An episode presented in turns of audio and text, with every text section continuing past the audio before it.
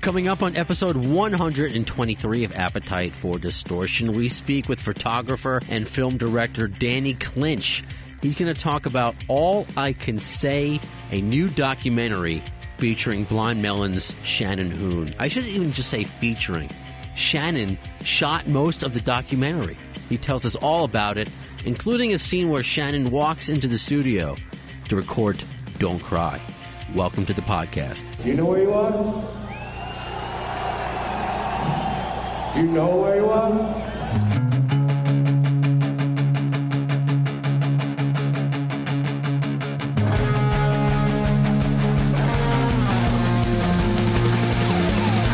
This is Appetite for Distortion.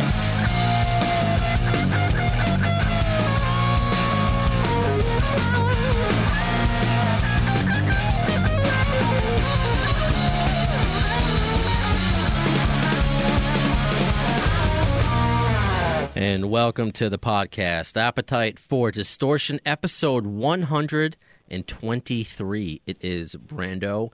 And what a journey. I say this every time we start our, our podcast uh, that it's been. I believe it was episode 41 that we had Christopher Thorn on from, from Blind Melon, and he was such an awesome guy. Uh, I got to see Blind Melon at Le Poisson Rouge here in, in New York City. It was my first experience seeing Blind Melon and it was just a great one. However, I mean, I, I support everything that Blind Melon is doing now. I, I, I loved how Christopher said that he makes less money touring with Blind Melon than he was just being a producer, but he wants to play the music that he wrote, and he never had a chance to play all of it uh, with Shannon, Shannon Hoon, who passed away. And obviously, with that being my first time seeing Blind Melon, I never got to see the the late and great Shannon Hoon. I believe he was. Uh, when did he uh, pass away? Danny uh, Danny Clinch, who's on. I think it was 1990. Hey, it was 95, 90 October 21st. Yeah.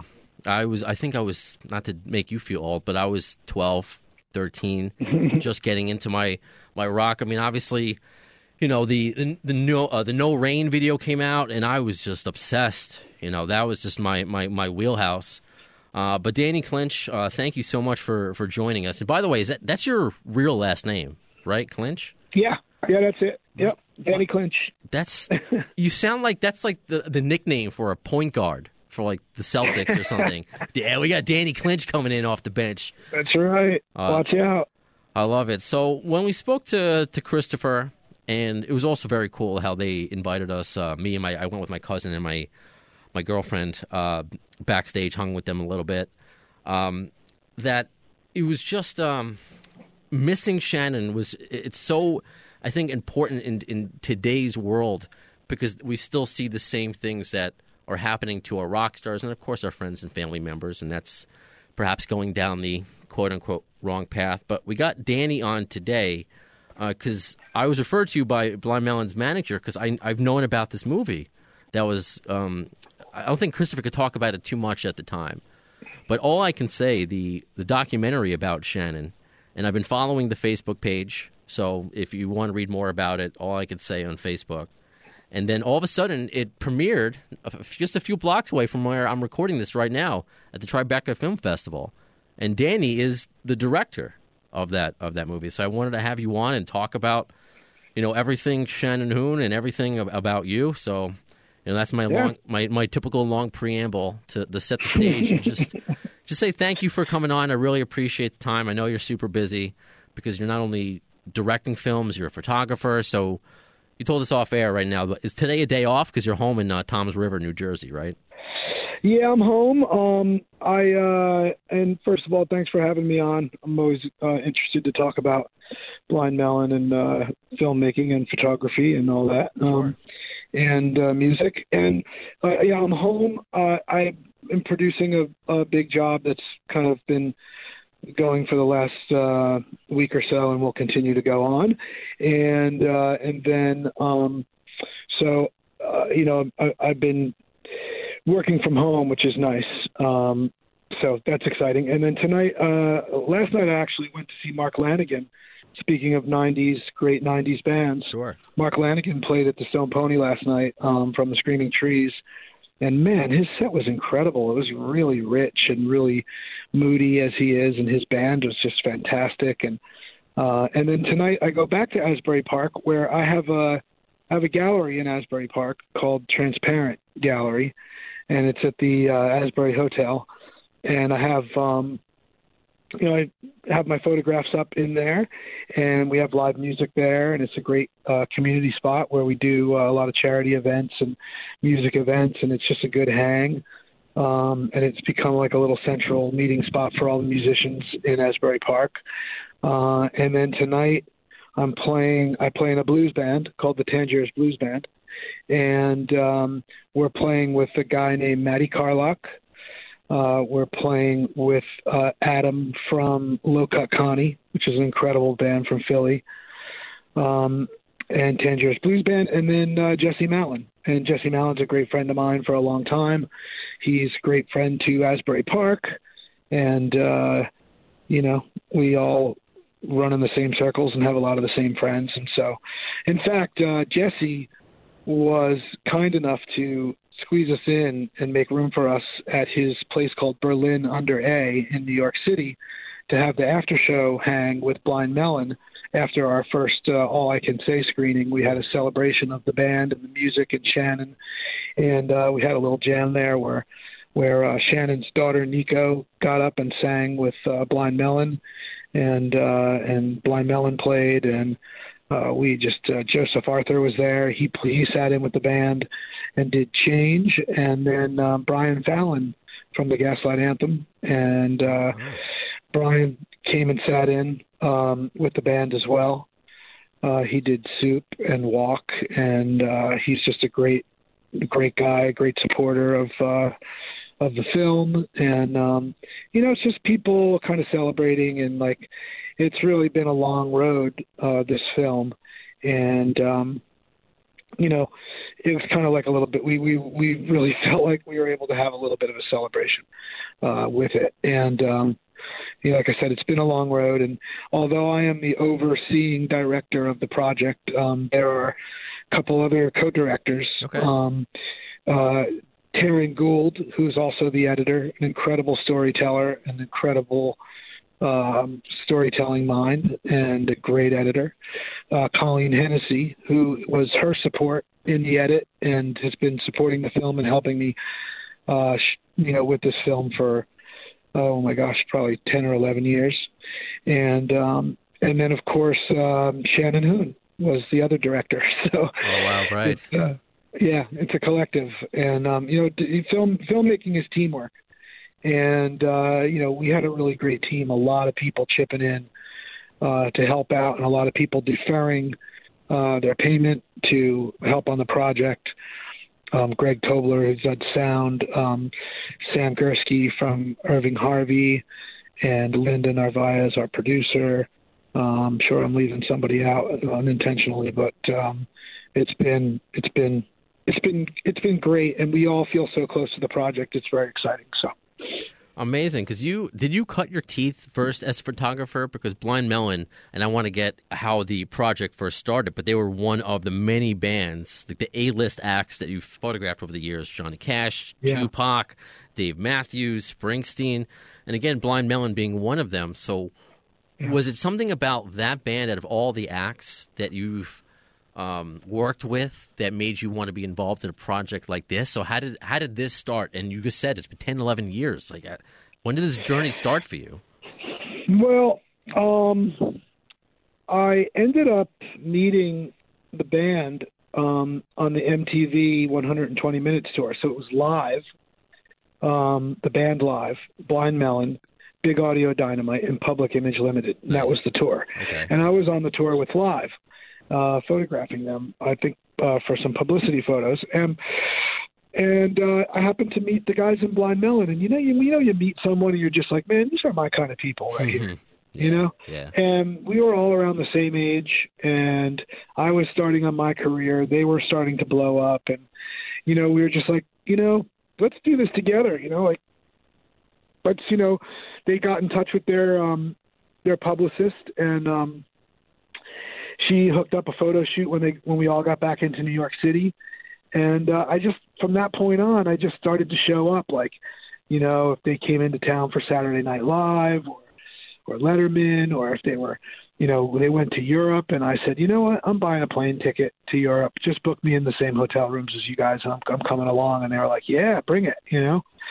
So I, I did Europe trips, and I was in the recording studio when they did Soup down in New Orleans. Um, same thing with uh, Nico after Shannon passed, and so, you know, it's just a friendship, you know, that we had, and and continue to have um, with the whole sort of Blind Melon family.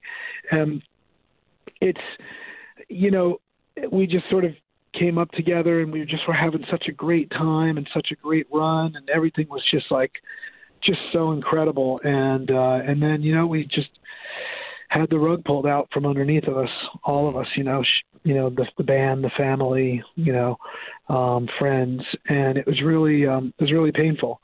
And and so you know um that's how we met. And that's what bonded us together also you know throughout all this hard time you know.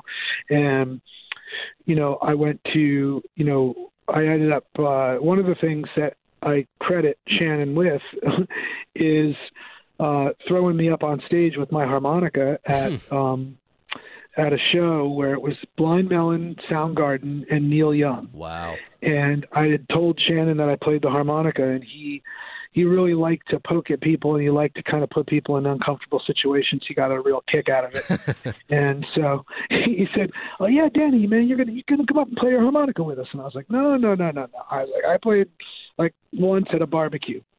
and he said, "Oh man, it's all a big barbecue, Danny. You're going to come up and play with us." And I thought he's never going to remember. You know, by the time they go on stage, you know. And sure enough, he like pointed at me and he goes, "Remember, uh, during change, we're going to do that little breakdown, little Dear Mr. Fantasy breakdown, and you're just going to roll out there and play some harmonica." And I was like, "All right." so, so I did. And uh and I just felt like I kind of nailed it. You know, we rehearsed it a little bit beforehand, but you know, for someone who had no prior experience whatsoever up on a stage. Like I just felt like I was in the right key and I came in in the right places and I got out of his way when he was ready to sing and to me that was a victory. And um and then they kept asking me all the time like I'll come up and you know sit in with us you know in, in fact I sat in with them at um Woodstock 1994 I played on Change with Blind Melon. Oh, that's amazing. And uh yeah, it's crazy so it's a deep friendship, and I still have a deep friendship with the uh, with the whole band and crew and all that and stuff. And so um, I'm really grateful for that. I'm going to start using that phrase. It's all a big barbecue. I like that. Yeah, that's that's very.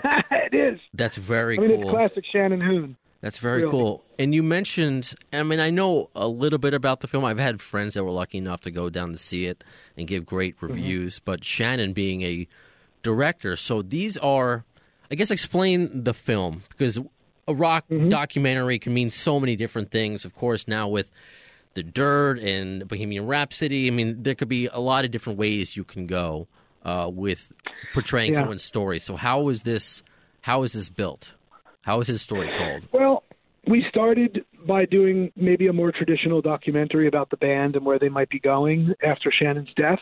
And we received a box of high tapes that Lisa, Shannon's girlfriend and Nico's mother, uh, gave to me to help with the project. And so, you know, I, I took, took the box and we started to look through it, um, Colleen and I at the time. And and we like we're like, man, this is kind of interesting. It's like, and of course, I remember being around him. I remember him filming everything. You know, Hmm. I mean, this is pre-social media. This is when you had to really make an effort to film things, to have tapes and to have batteries and keep them charged. The big clunky, the camera. the yeah, the big clunky Yeah. camcorder. Sure. Yeah, yeah. So, um, you know, I think he was like a pioneer of self-documentation in that way, and and so um, we started, you know, and, and and we started to like you know discuss it with everyone, and we I was talking with Brad Smith, the bass player from Blind Melon, and, and he was like, well, you know, what about like just showing the showing it from Shannon's point of view, is that is that something you could possibly do? And we were all kind of like, no, that would be crazy. There's just no way you could tell the whole story. And as we dug in and we brought in Taryn Gould um, as our editor, you know, she's always up for a challenge, and she uh, and you know we all like to try and do something different. Um, we were like, let's try this. And so what we ended up with really is, um, I think, a very, very um, unique film that is kind of in a category of its own to be honest. It's just like an archival look at someone's life by them by their own self Hmm. you know? And he filmed everything about his life. He was fearless in his filming. He filmed um you know himself brushing his teeth he filmed himself recording doing demos. He filmed the television set. Uh, he filmed the daily sheets for the tour. He filmed the band playing. He filmed himself doing drugs. Oh wow. he filmed his daughter being born. Wow. uh, he filmed everything, and so you have this this sort of look into this guy's life, and as you're watching the film, you get a third of the way through, and you're like waiting for like a talking head to come on and say, and then you know, you know we think that Shannon did this or that, and instead you have Shannon basically turning to the camera and telling part of the story, or putting a, a, a you know a journalist um, on the phone where he's put a little you know, kind of like suction cup on the phone so you can hear what the journalist is asking him and then he's telling his own story. Really? Oh wow. And yeah, so so as you go through, it's not what you expect. It's not a Blind Melon documentary. It's a it's a documentary of this guy who started filming his life before he was famous in Lafayette, Indiana, and just had a habit of filming himself playing music and filming his parents and his home life and his girlfriend and the television and what was going on at the time in in in, in in history and culture. So you see bits of the OJ trial and and you see bits of uh of um the Rodney King and the riots in LA and Tonya Harding and this all sorts of crazy crazy stuff that he's been filming. And then it builds up to a point where you actually you, you know he's becoming they become they get signed and he films that. And then the next thing you know he's filming in a TV again only he's on the TV and it really becomes this incredible journey of like a like a self documentation that is um, is incredible. And, and and it becomes more of a story about this young man and the pressures on his life that he's been dealing with and you know and drug addiction and mental health and the choices you make and how short life can really be Wow. and um and time which is stamped on the bottom of the film throughout that he was shooting um time is becomes a character in the film and you you're aware of how much time you have. You're aware you're aware of how much time he has in the beginning of the film and then you kind of like you kind of like get to know him and you're like getting excited because he's such a charismatic guy and he's funny and he's like pranking people and just having a good time and then like it starts to turn dark a little bit you know and then you kind of like you look down at the date and you're like oh shit like October 21st 1995 is you know a couple months away Mm. and um and then before you know it it really ramps up and it really becomes uh uh apparent that this is not going to end well Do you think that he knew, like, or, or did he have any sort of plan to for this to be released in some sort of form? I, I have, I, I feel like obviously you knew him, but he would be happy with this finally seeing the light if he was that involved in it. Like, it wasn't just you're, how you're explaining it. It wasn't just uh, you know a dad with a camcorder. The fact that he's putting it, Yeah. you know, he's showing the time. You know, th- with the OJ Yeah. stuff and the Rodney King stuff, and he's you can hear journalists uh, journalists interview him. Do you think like Yeah. that was ever meant to become something?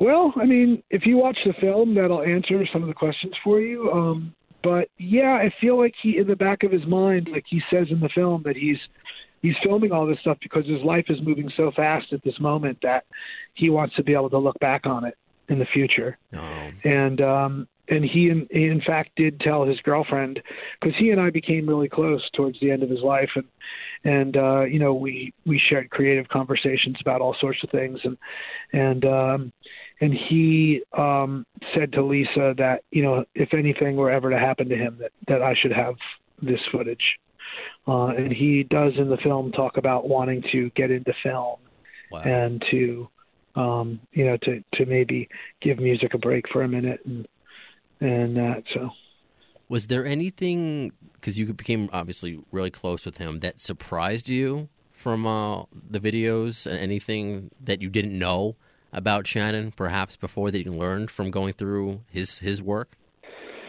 You know, what surprised me was, you know, he seemingly, you know, artists are very sort of haphazard and like, you know, they are winging it most of the time, which which I feel like he was, and he had a lot of those qualities. But he also just had this kind of um, determination to to tell this story and to document everything. Maybe perhaps you know a little OCD, but but like not missing out on like you know when you're a filmmaker and you're editing something like this together, and you're like, well, for sure there's going to be a bunch of holes in here because you just have this guy's footage, but you know every day he filmed, you know the newspaper date or the date of the uh, you know what tour they were on and he would turn to someone and say what day is today or you know what time is it? Or you know and he, so he's like constantly like feeding us these sort of segues and information that we needed to help tell the story and It's to like put it in knew. the context of time. Yeah.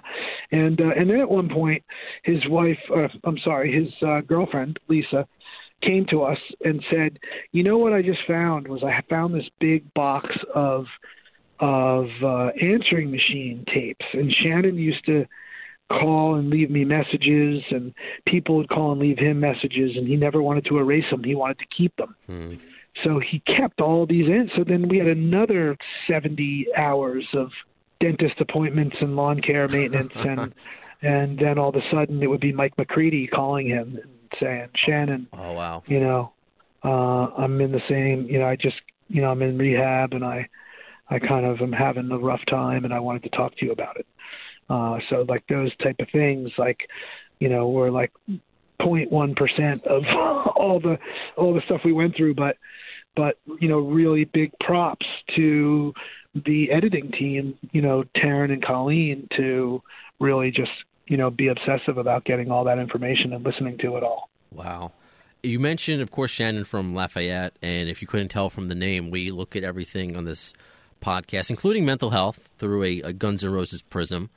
And of course, Yeah. uh, Axl was friends with, with Shannon. Don't cry. Um, there was, f- if I'm not mistaken, there, there's footage of Axl. Like he's part of the story. Yeah. Uh, yeah. Can, you- can you Yeah. talk about that? he and he and Slash. Um, yeah, you know, I mean, Shannon, um, you know, was in Lafayette, and uh, he decided he wanted to go and see what he could figure out in um, in L.A. He wanted to, you know, see if he could find a band, and and and uh, his sister Anna knew uh, Axl from when they were kids, and Axl's from Lafayette, of course, and and um and so Shannon went out and and like hooked up with them, and they put them together, and then they asked him to sing on that tune, and and it became part of uh, you know his legacy, Shannon's, and uh, he literally has his video camera when he walks into the studio, and says, "This is where Axl and I are cutting vocals for this tune," and uh, he walks in the door, and who's standing there but Slash and Axl?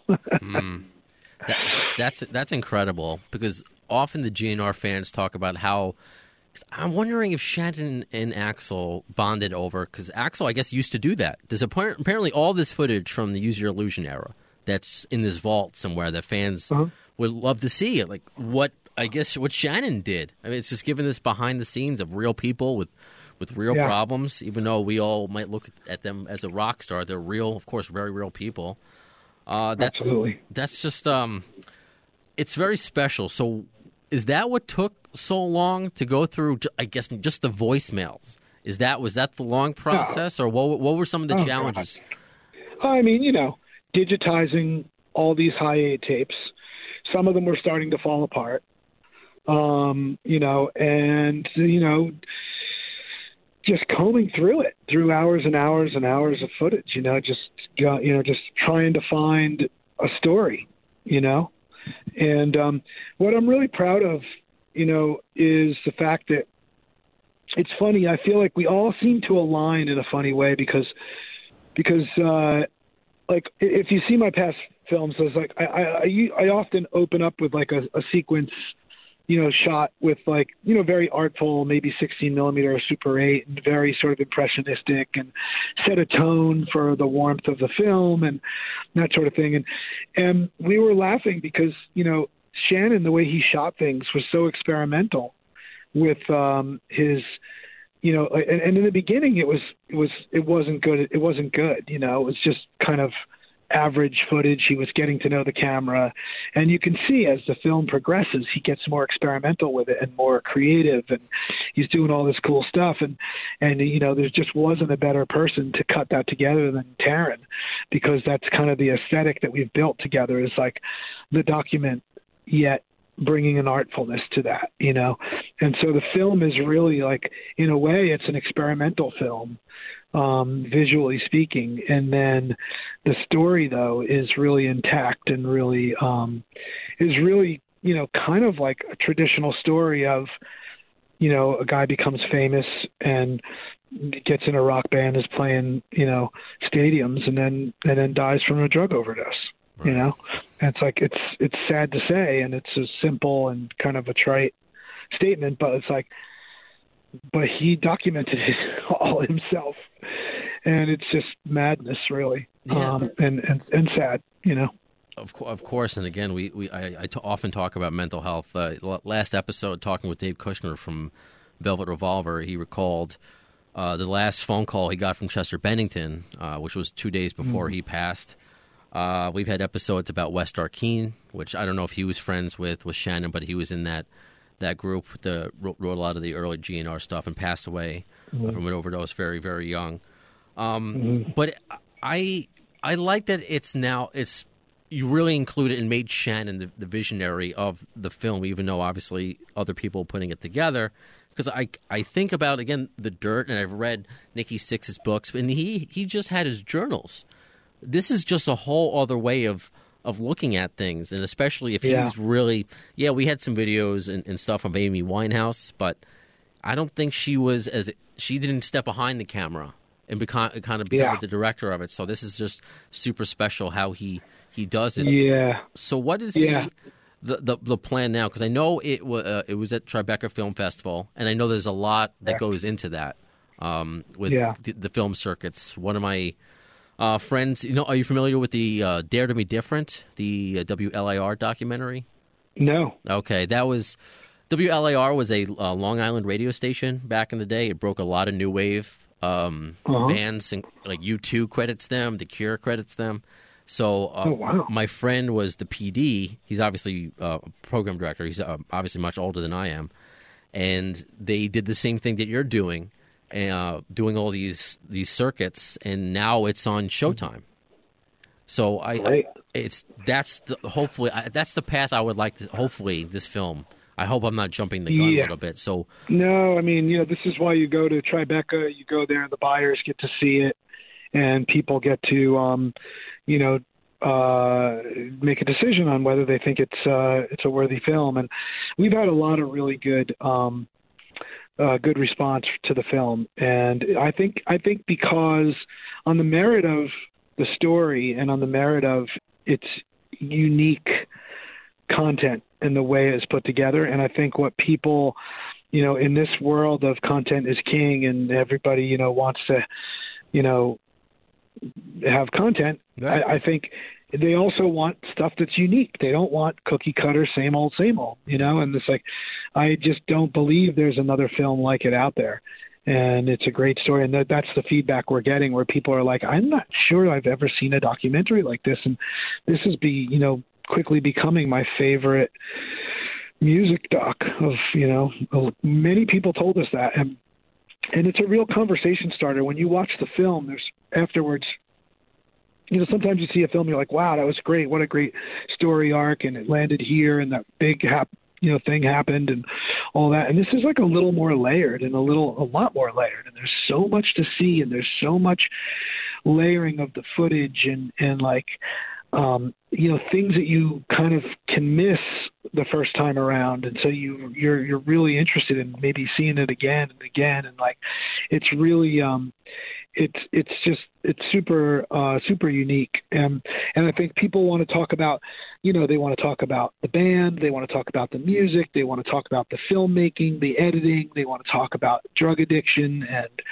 they want to talk about mental health. And you know after the screenings um you literally every screening we had quite a few people uh just just in tears afterwards and meeting with us and just expressing, you know, th- that they lost someone really dear to them uh, to a similar situation, uh, or that they just love the music so much, or that they didn't know the band, and then they just come in and they come out loving, you know, Shannon and like rediscovering, you know, the Blind Melon music uh, and things like that. So that, that's the stuff that we're hoping for, and you know, we really need a great distribution partner, someone that can put it in some theaters for us and and uh, and get us, you know, on a streaming service um, and and just uh, you know the the goal is really to let people know that this isn't a typical music documentary and it's not a blind melon documentary. It's something more different than that and more unique. And i think that music fans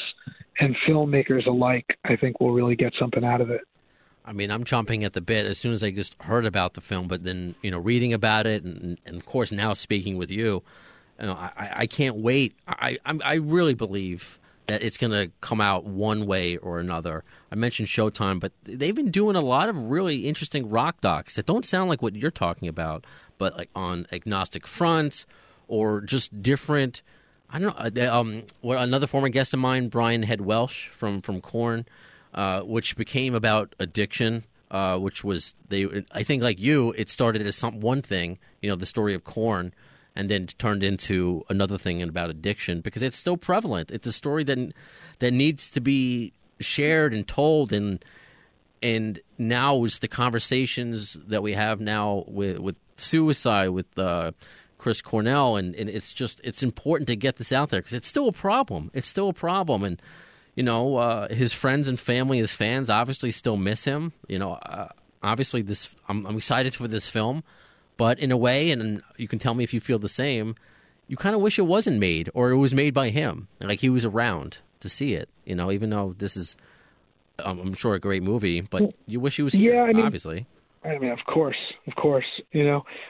But the family, you know, and and the band, everybody that knew him really well, they were like, he would fucking love this film. Cool. He would love it. It's adventurous. It's honest it's an honest portrait. We're not shying away from the d- drug abuse. We're not tr- shying away from the issues that he had, uh, that he was facing. Um, but we show, you know, the good and bad sides, and it's like he really comes through, and all the things that he filmed, like all the time, like that we saw recurring over and over again, were. Um, you know, we made sure that we put that stuff in the film so that people could really know what he was thinking and you know um when we when we put for example uh you know this story together and you know at one point you have this moment where he you know is just talking about the fragile nature of his family uh at home and how he wanted to get out of there and then you know it's like and then you know you cut to the next scene where the band's playing and he's saying you know i only wanted to be 16 and free hmm. you know so you're like you're you're basically hearing him talk about what's bothering him and seeing him translated into a song. And wow. You know, and so each song we put um lower thirds, you know, like underneath it so people could read it and, and so they can read the words to the song because you know as you know sometimes you can be listening on your headphones and not understand what somebody's saying. Sure. Um, so so lyrically, it was really important for us to put that up there, and okay. and you can see how storytelling, you know, how it works with the storytelling, where you know the scene before it or the scene after it is relating to that particular song. That's incredible. Yeah. Any uh, interviews? Because you mentioned Mike uh, McCready before. When you heard that voicemail, did you reach out to him at all, saying, "Do you remember calling Shannon at this time to get his perspective?" Yeah, you know, I I did because um, I'm friends with Mike, and I really wanted to, um, you know, I, I was only honorable to to ask him if we could use that um, that clip in there, and uh, and he he was he was all for it. You know, he he he granted us the uh, you know I sent it to him and showed him what context it was used in and that, and and um, of course he's been uh, he's been great, and he's come out the other side uh, as good as anyone ever could, mm-hmm. and uh, and yeah. he's just a great man, and, and he's you know supportive of it. So um, I was grateful to uh, Mike McCready for that, and um, and so yeah, I mean, there's just interviews like just I mean, we have tons of interview footage and all that stuff that he basically recorded himself. So it's it's interesting, really is. Wow, we were talking at the beginning of you wearing so many hats, but Shannon was wearing it. Uh, I was going to ask, like, is does he just become like an interviewer? And it sounds like he he did. You know, he, he is. He's like a he's like a National Geographic uh, documentary. he's out there in out there in the wild, capturing all this stuff. And yeah, he would go sit down for an interview and he'd just like put the camera down on the table and just walk over to his spot.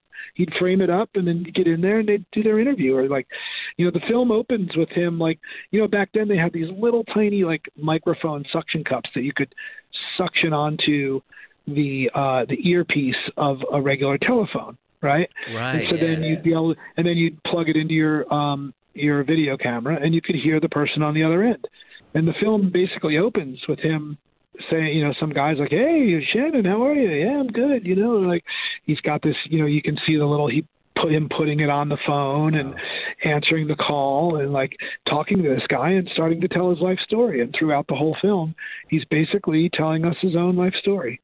Wow, I I, I wish I'm so glad this is finally uh, out, and I know it's it's limited right now, and you're working on it, but uh, I, I got to believe, you know, what the Blind Melon family says that Shannon would have loved this, and it really sounds, mm-hmm. you know, maybe not the way that he when he wanted it or how, but the fact that it's it's out. Um, I, I, I got to imagine Shannon smiling somewhere, and and to hear, you know, and getting those yeah. little things like Mike McCready that that shows a friend reaching out to a friend, no matter yeah. how big you are. Those are two rock stars, you know, asking for help. I think that is so important for, for fans to, to yeah. know about. You know, it, that it doesn't matter how big you are, how much money you have.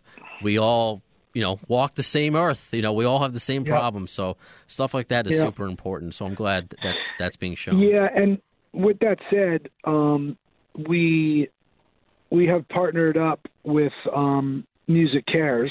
Okay. Uh, which is, you know, the organization that looks after musicians um, through the Recording Academy, the Grammys Recording Academy, and um, and they, you know, do fundraisers and they and they they basically raise them a lot of money to help people with mental health issues, with addiction, with you know health insurance and dental and living living places and instruments and like you know they they they just and you know um funny enough uh you know when Shannon passed they um they gave part of the proceeds from the Nico record to MusiCares back in the day. And so it's just kind of an extension of that. And, and I wanted to educate myself about it um and we want to be able to let people know that people that have these issues that you know people care about them and that you know uh, there's help out there and you should seek it. And you shouldn't just go into your own little corner. You should go out and find your friends and let let them know that you're having issues. And you know it's become clear through what I've learned from them that you know uh creative people have a you know 14% uh, bigger chance of you know addiction and mental health issues uh, just because of the way their brains work and hmm. and um and and and that it's important to you know sometimes you just don't even know someone has an issue you know and you know they maybe they don't even know you know and it's like i mean you just you just question what happens to someone you know that has everything and has it going or you know and, and not it's not all wealthy people. We're talking about just creative people in general or musicians or sure. anyone anyone even a regular you know um honorable lovely person is is you know feeling like their worth in the world is slipping away. Um and it's it, you know they, they need to know where to go and where to turn. And so we're hoping to use this as a platform to help others. I think that's um, amazing and brilliant because that's what I use this podcast for. Because I've I've struggled. I pretty much spent my entire twenties not being a, a, not wanting to be on this planet anymore. But you know, thank thankfully for for therapy and uh, you know medication and you know just uh, getting the the right people uh, around me. You know, right friends, good relationships all that. Man, um, so important. It, it so really important. is. So that's why through this this prism of, of Guns N' Roses, we get to talk about important documentaries. Not not the, aside from Yeah. this is a cool documentary. Uh, Blind Melon is a great band. Shannon, you know, uh, one of the, the best singers of that era, but just it's so important. And I'm so glad that um, he's not.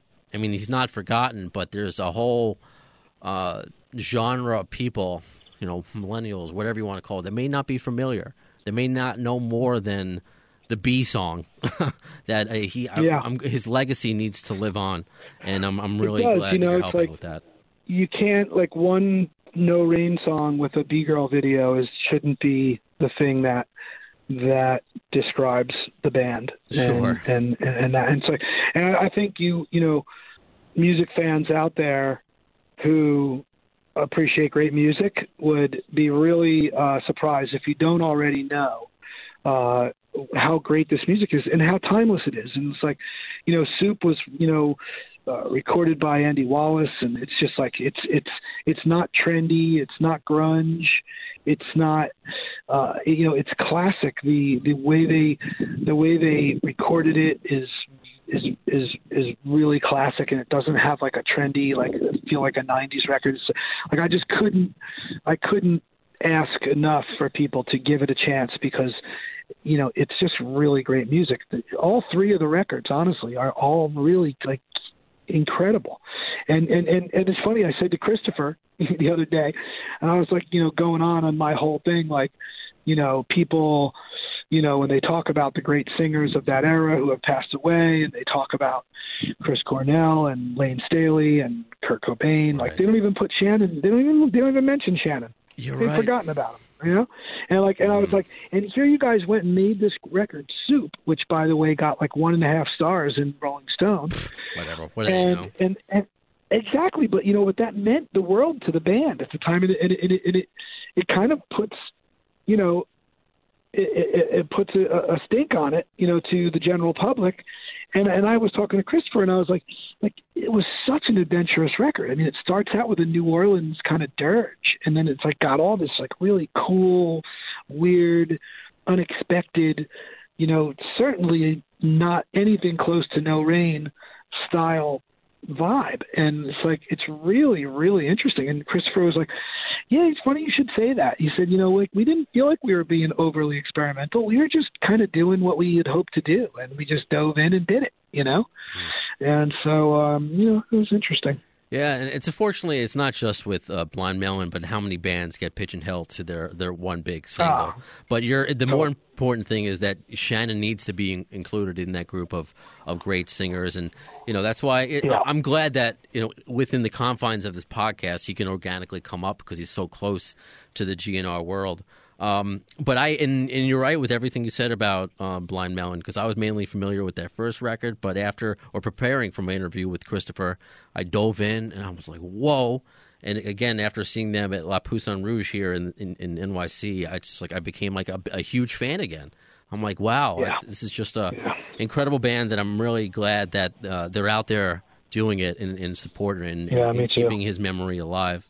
Um, No I, doubt. I super, I really appreciate your time, but I would be remiss if I didn't ask one more question because I went to that uh, that concert uh, with my girlfriend, and she is the biggest Dave Matthews fan. Uh, how I'm with GNR, she's with Dave Matthews. So, and I know you, you've worked with him. You've shot, um, I don't know, one or two, like, a few of his videos, or at least one of his videos. Uh, oh yeah sure can you tell me just a little bit about? Because I'm I I'm going to my first Dave Matthews concert this year. I'm uh, so this oh yeah where are you going I th- oh, she hasn't decided. I think I might be going. She travels. She's gone to Seattle, Mexico, all over. So I think she's trying. to I think I'm going to go just be boring and, and go to the one in Jones Beach here. On All right. Well, here's what you need to do. Right. Okay. Here's the thing. I put on a um, music festival in Asbury Park. Uh, it's the second year. Uh, last year uh, we had Incubus and Jack Johnson as headliners. It's surfing, music, and art. We had Blondie. We had Social Distortion last year. Bruce Springsteen came in and sat in with Social Distortion. I created a big art gallery with uh, art from the musicians themselves. We had a surfing uh, contingent out there surfing in between the sets and during the sets of music, um, men and women. It's incredible. And this year, our headliners are uh, Lumineers on Saturday, the 21st, That's where she wants. I Um, think she's going to that with her one of her friends. Yes. Yeah. and uh, and Dave Matthews Band on the 22nd. So that's uh, that is, um, you know, Sea Hear Now. Yeah, yeah. And it's a it's a great festival. It's on the beach in Asbury Park, three stages, two days, and you and your girl need to come down out. Man, you know what I'm saying? You know what? I think I, I'm gonna have to go to two Dave Matthews concerts this year, and I'll, I'll hit you up. There you go. Uh, what kind of a There guy is he, though? He's a great guy. He's a great guy. He's funny. He's one of the funniest people I know, actually. Uh, he'll, he gets me laughing, and I just like start to tear up, and it's like I've almost embarrassed myself a couple of times just because of complete laughing fits by hanging out with him and the band. And I recently just did all their new publicity photos and stuff. They don't do that many of them because they don't really need to. They just go out and do what they do. And I, every five, six years or so, the band will call me and they're like, "Yeah, you know, we, you know, like my my beard's a little longer and uh, I cut my hair, so uh, maybe it's time we do another shoot." Uh, and then you know we just go and we just I just dial it in and you know we find a great location and we spend a couple hours together and have a laugh and then we go to the bar and drink some whiskey and uh and he's just he really is uh one of my favorite people. And that's the blessing for this uh career that I'm in is meeting people like Dave me you know Dave Matthews and and uh and, and Shannon and Christopher and Rogers and Brad and Glen and just like everybody you know creative people who are just so soulful and like really are living the dream really you know and we all feel so fortunate to do what we do. And Dave Matthews is one of those people. And uh and and you know also Dave uh Pearl Jam Bruce Springsteen uh all people who are giving back to their community on the regular basis you know. And I admire people like that and I try to do the same thing.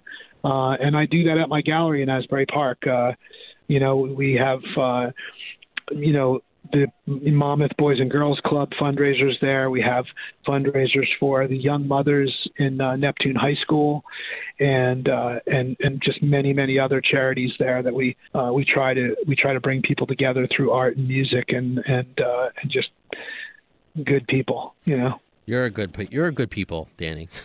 I'm trying. I'm trying. Thank taking you, my lead from these people. You know. Danny Clinch, uh, photographer, film director.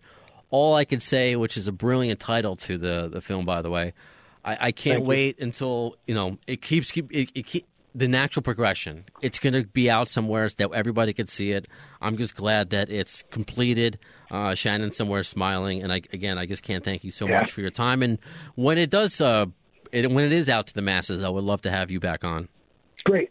I'm in. Thank you so much, Danny. Thank you, man. I appreciate you. You take care, Danny. And I also appreciate you. Yes, I'm talking to you, my. I've been slacking on the sound bites. Uh, I guess w- with conversations just like that, many of these episodes, I just get so sucked into the conversation, you know, I forget about all the buttons I have. It was so rad. It's rad. It's pretty radical. Maybe it's a good thing that I forgot uh, that I have all these buttons. Uh, one last one, though, for now. News. All right, let's wrap up the episode with uh, some shotgun news. First one I want to mention uh, Duff, who is, of course, doing many an interview now uh, in support of his new solo record, uh, Tenderness. Uh, he said recently, this was with uh, Classic Rock Magazine. All right, I always want to make sure I give credit where credit is due. He confirmed that Izzy was supposed to be part of the band's original tour. Duff says, I don't know what the actual truth is. Quick sidebar if Duff doesn't know the actual truth, don't believe anyone that says that they do. Duff saying, I don't know what the actual truth is. We definitely wanted him to do it, and I think he uh, entertained the thought, but he never came down and rehearsed. We'd amps for him, ready to go. The first month of rehearsal went by, nothing. The second month of rehearsal came by, and we're talking to him. We're getting close. Is the third month of rehearsal went by, nothing. I guess he just didn't want to tour this big uh, and for so long. Now, a couple interesting things. If you you may remember, uh, it was our first Alan Niven interview when he mentioned that Izzy had gone to a sound check. Now, here's some conflicting reports. Stuff saying that he never showed up at a sound check. Uh, Alan said that he did. Alan, of course, not there. He just people know each other. People still talk. That's just it is what it is. Uh, but I, what I think the most important thing to say, you know, depending upon because Duff's like I don't even know what the full truth is. It's confirmed that Izzy was kind of involved We just don't know what the whole story is. Of course, we can't forget the tweet. Uh, whenever Izzy does tweet now, he seems to delete uh, shortly after uh, that he mentioned uh, not getting an equal part of the loot. I, I, I don't know. I, I don't. I don't want to assume anything more than what you all know because I'm just I'm not in the band. It's just for me. I don't know. It just leaves kind of hope for a, a, a show that he was involved, that they're still talking to him, that they you know wish him happy birthday on on Twitter. I just think there's there's still hope out there. It sucks that it didn't happen this time around, and I do need to say that all of us talking about Izzy, you know, wanting him to, you know, whether it be one show or reunite, whatever that means, it's certainly not a slight to Richard Fortus. And I don't even if Izzy did do something, I think Richard would still be on stage with Izzy. Richard is a beloved member of the Guns N' Roses family. You know, not just by fans, but Slash and Duff sing his praises. So I just don't think uh, anything would be done to rock that foundation too. Anything with Richard. So I think there's just too many variables going on for we the fans uh, to really know the truth about. That's just what I want to say. And speaking of uh, true or fake or whatever, they were. It was very quick and, and died pretty quickly as far as rumors. And you GNR fans are great. Uh, somebody inboxed me, then I saw it on the GNFNR fan spot uh, run by Margot, who did a great job on shutting down these. Well, what I'm alluding to we thought they were a, a, new batch of leaks that came out. We weren't sure if they were Chinese democracy era. Some said Axl and Slash. Some said Axl and Izzy. New, old. People getting excited.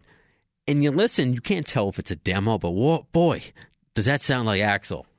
Boy, does that sound like Slash's tone? Well, it seems like we just have GNR's version of Greta Van Fleet.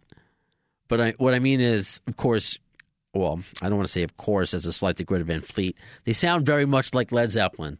I don't think that's just my opinion. That's that's a big opinion, but they're obviously very talented. But they sound like Led Zeppelin. This band called Chesney and Atkins, not the uh, Kenny Chesney and and was it Trace Atkins? No, it's two other guys, I guess, but it's uh, Chesney, uh, Chesney and Atkins. Uh, one of the songs is called Vehicular Blues. So they have us a bunch of songs that kind of sound like Guns N' Roses. Again, like Greta Van Fleet sounds like Led Zeppelin. So just great job on not letting the the lie or the hope that this is new music really get out of hand and, and for people to believe because I don't know. It was I think it was one thing when we heard all the leaks with the Chinese democracy era because it was just, hey, we don't know what's going on. We need anything out there to, to believe. Now it's just good to believe that they're all in a good place. Uh, yeah, it would be great for if they made some sort of announcement. Oh, we're releasing a new album. This we're in the studio. It's just it's just not what they do.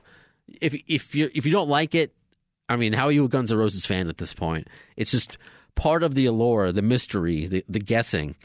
Um, but I'd rather know it's a fake. And the songs are good. I mean, you could still enjoy the music just because it's not Guns N' Roses. It doesn't mean you you don't have to listen to it. So check out uh, Chesney and Atkins. Actually, you can listen to it on uh, Stephen Chesney Music on YouTube.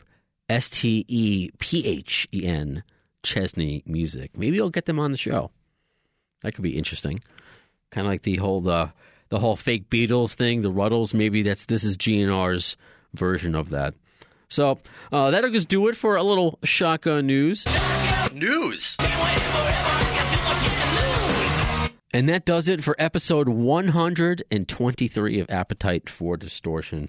Appreciate every single one of you, whether you found us through alternativenation.net, iHeartRadio. Uh, you can listen on the iHeartRadio app, uh, Spreaker, Stitcher, uh, YouTube, Google Play, iTunes, SoundCloud. If you have any issues ever listening to an episode on any platform, just let me know uh, whether it be on Facebook or on Twitter, facebook.com slash the AFD show, or on Twitter at the AFD show. Just send me a DM.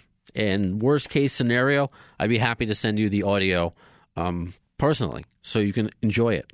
I know sometimes, uh, I mean, I, I haven't had too many problems, um, but I just want to let you know I'm here for you. I'm here for you. Uh, because I appreciate all all of you because there wouldn't be 123 episodes of Appetite for Distortion without you. So please keep spreading the word. Let people know what we're doing here. We're talking about Guns N' Roses in a very different and special way. So as far as the next episode guests coming up, well, I'm going to say the best uh, source to find out and, and, keep up to date what's going on with this podcast is to again follow us uh, on Facebook or on Twitter.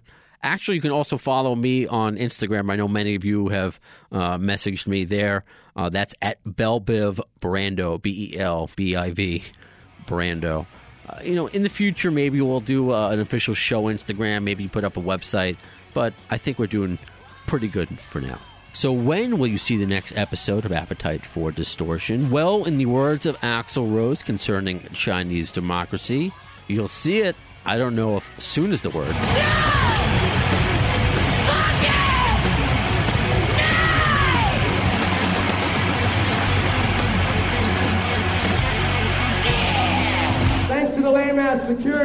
I'm going home.